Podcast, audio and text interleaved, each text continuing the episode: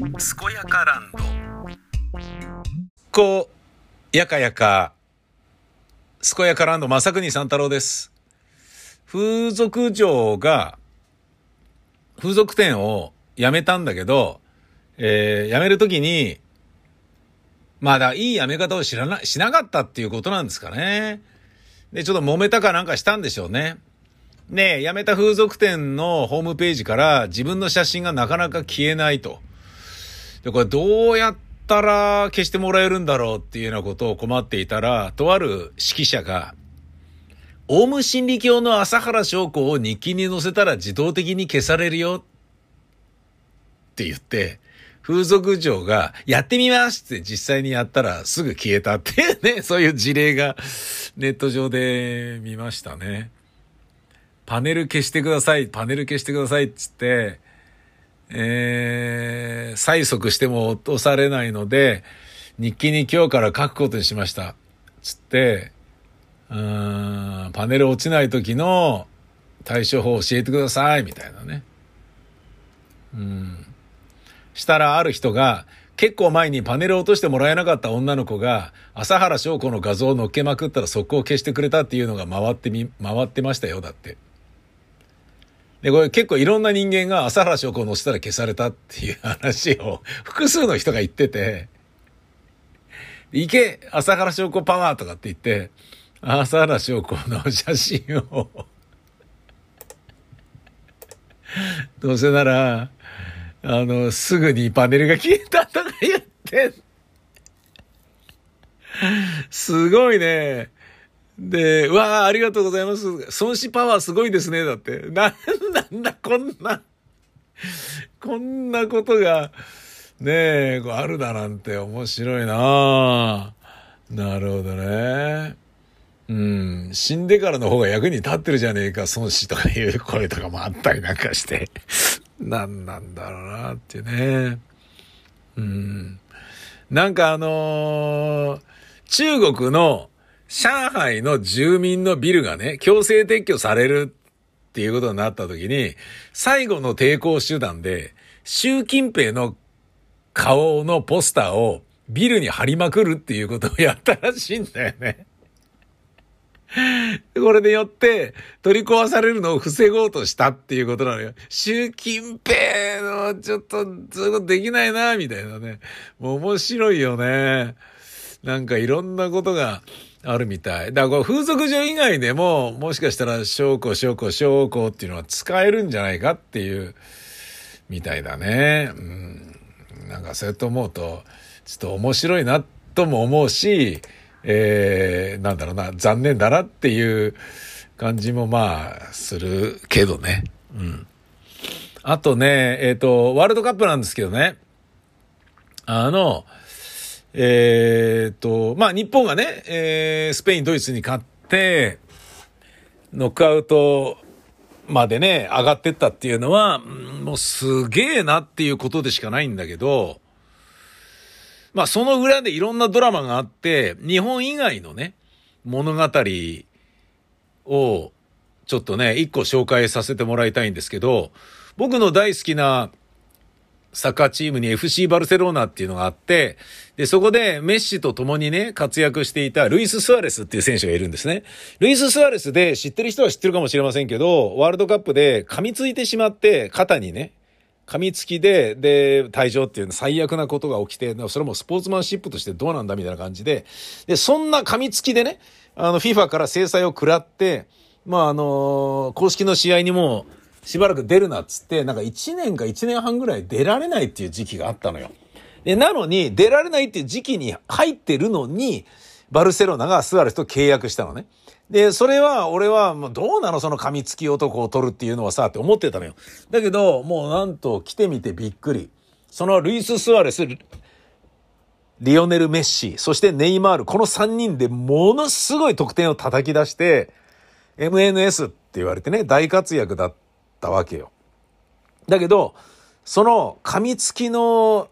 よりも前に、実はちょっと厄介なことがワールドカップであって、それがガーナ戦なのね。えー、2010年だな。えー、2010年に、あのー、南アフリカ大会ですかね。ワールドカップの。そこで、ガーナとルイス・スアレスがいるウルグアイが対戦したんです。で、ガーナのゴールが決まりそうな時に、あの、フィール、フィールド選手として参加してた、あの、スアレスが、その、ゴールを守るんだけど、キーパー以外は手使っちゃいけないじゃないですか。だけど、球が飛んできた時に、もうルイス・スアレスいたから、もうつい手出してバーンって跳ね返しちゃったのね。で、それ点にならなかったわけよ。その時は得点にならなかったね。なんだけど、当然のごとく、あのー、一発レッドで退場になるわけ。ルイス・スアレスは。一発レッドで退場になった後に、その、まあ、PK が当然なりますよね。あのー、もうゴールの直前でシュートしてるのを手でバンって跳ね返してるわけだから。両手でガンって跳ね返してるわけよ。もうあの映像あるから見ていただければ YouTube とか Twitter とかで探してもらえれば出てきますけど、で、退場食らって一人亡くなったんだけど、でもまあそれでもし一点が守れるんであればっていうことの、まあ背に腹は変えられないというか、そういうもう苦肉の策というか、捨て身の攻撃というか守りだよね。で、PK を得たガーナがその PK を外してしまって、で、結局同点のまま、あの、延長に行って延長でも決まらず、PK 戦になり、PK 戦でウルグアイが勝って、ウルグアイが勝ち進んで、ガーナ負けたってことがあったわけ。2010年に。っていうのがあった後に、12年後に、今回のワールドカップで、グループリーグでガーナとウルグアイは一緒になったのね。で、ウルグアイは、3点取れば、3対0で勝てば、ガーナに勝てば、あのトーナメントに上がれるっていう状態なのに、2対0になって、最後の1点が取れなかったのね。で、その時にガーナがどういう戦い方をしたかというと、ガーナはすでにその時点で、グループリーグ敗退が決まってたのね。グループリーグ敗退が決まってはいるけど、スポーツマンシップっていうことだけで言えば、1点でも取り返して、ね、2対0で負けてる状態でね、いるよりは、そね、もうそこから点を取って、1点でも返して、2点返せば同点になるわけじゃん。3点取り返せば、ウルグアイに勝てるわけじゃん。で、も一勝はできるわけじゃん。グループリーグでは敗退は決まってても一勝できるっていう、なんとかいい成績残そうぜっていう風に、頑張るのが普通の筋なのに、2対0で負けてる時に、ガーナは、時間潰ししたんだよね。時間潰しをして、自分は負けでいいから、ウルグアイに3点目を取らせないっていう仕返しに出たわけ。12年前の仕返しに。ひどいというか、もう、で、こういうリベンジもあるんだなってことよ。で、結果、2対0でウルグアイはガーナに勝ったんだけど、ルイス・スアレス率いるウルグアイは、3点取らないと得失点差で上位2チームに入れないから、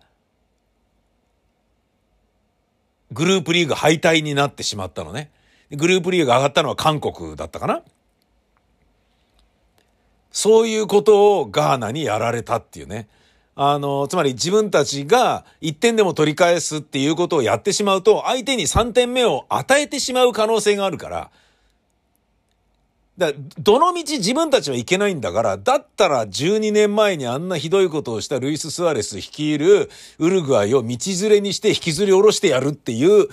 ことをしたんですよね。もうなんかすごいいろんな因縁が絡み合っってるんだよね。まあそれで今ね、世界的に有名なのは、あの、マラドーナ以上の成績を残しているにもかかわらず、マラドーナが取ったけどメッシが取ってないのはワールドカップだけ。で、もうね、年齢的なこと考えたらこれが最後のワールドカップであることはまず間違いないだろうから、メッシにこのね、えー、ワールドカップでアルゼンチン優勝に導いてほしいみたいなものが、世界中のメッシファンとかサッカーファンはみんな思ってるっていうか、まあそういうのがちょっと今回の一つのテーマではあるよね、みたいに見てるところはあるわけよ。なぜなら、あの、ずっと取れなかったコッパアメリカ取ったんでね。アメリカ大陸でのナンバーワンクラブを決める、あ、ナンバーワンクラブじゃない、ナンバーワンの、えっと、国のサッカーチームを決めるやつで、なんとですね、決勝でブラジル、アルゼンチンの戦いで、で、ね、盟友ネイマール率いるブラジルを倒してアルゼンチンが優勝したんだよね。もうネイマール泣いてたもんね。あの、だけど、だけど、あのー親友の喜ぶ笑顔を見られるということで言えば、メッシは体感にふさわしいっていうふうに、まあ、あの、見事に、こうね、負けを認めたんだよね。でもね、ネイマールはネイマールで絶対悔しいじゃないですか。なんだけど、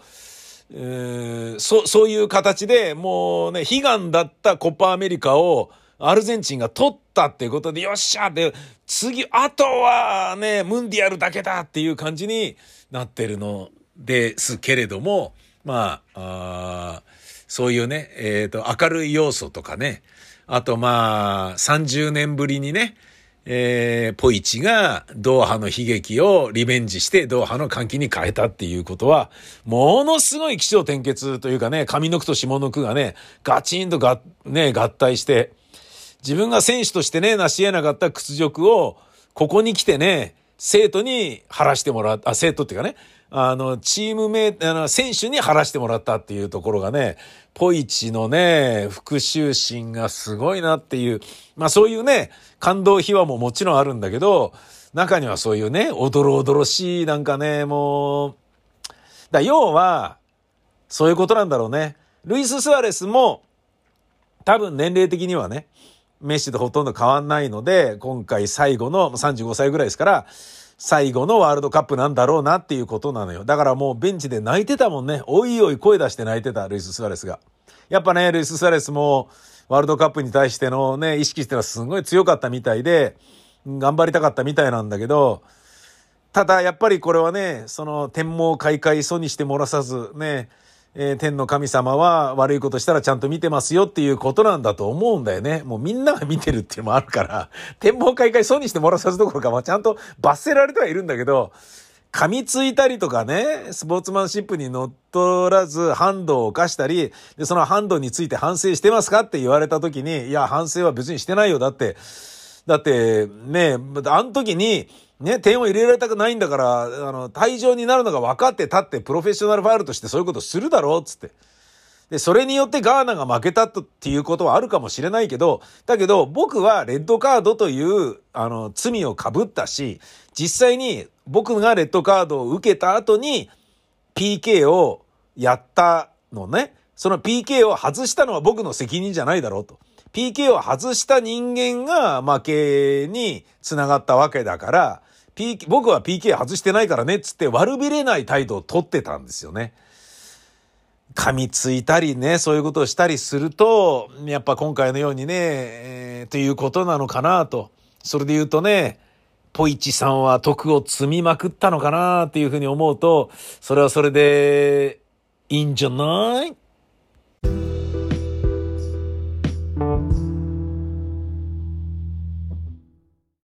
ドイツの選手でミュラーっていうね、えー、すごい強い選手がいるんですけど、まあまあ、ちょっと、なんだろうな。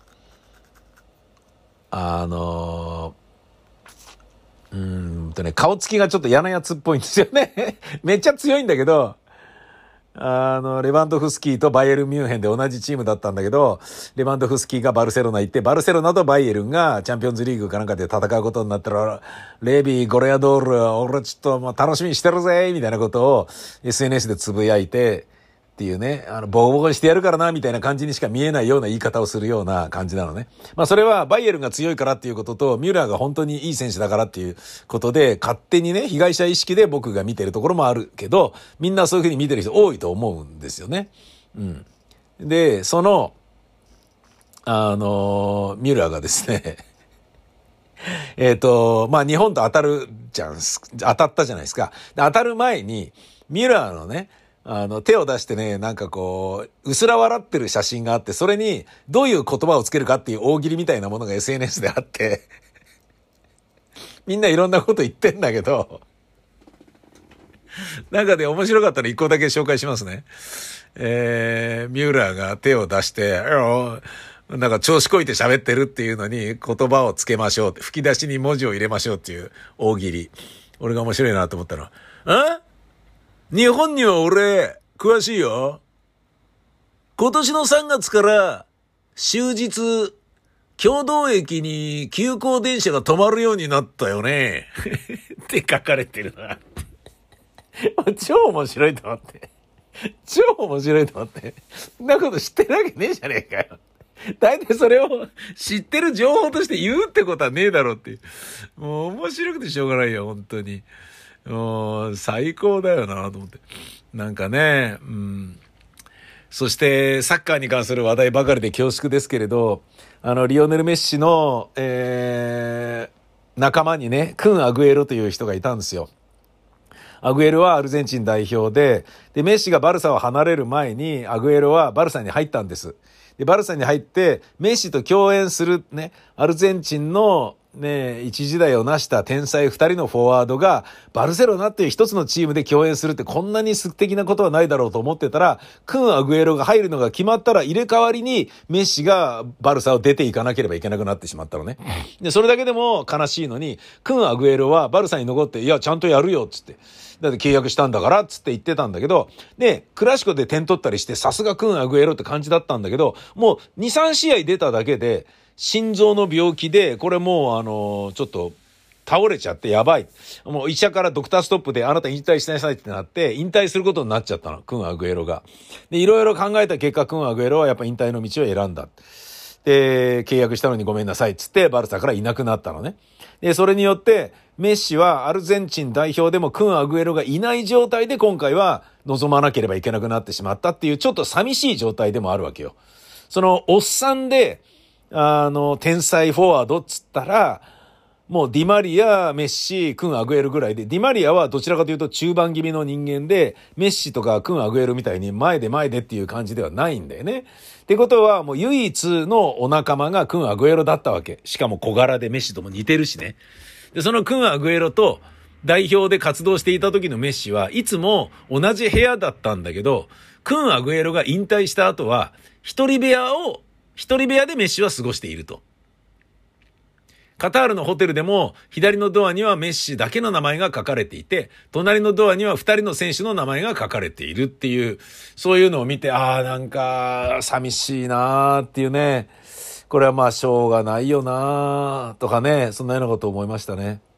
えー、そしてもう散々話題になってるからみんなもご存知の通り、名古屋市長の河村隆さん74歳、ご当地アイドルと指ハートで写メを撮ろうとしたんだけど、誤って女性器を表すジェスチャーで映り込んでしまうっていうですね、最悪なことがあって、これ写真が載ってて俺もう声出して笑っちゃったんだけど、もうバカなんじゃないのと思って。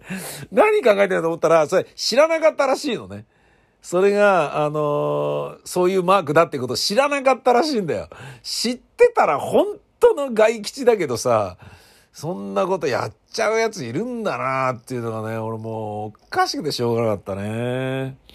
さあ、えー、僕はてっきり今日だなと思っていた日本戦は明日だったのでなんかあの、悠長にこんなこと喋ってたりするけれどっていう、そういう感じでございます。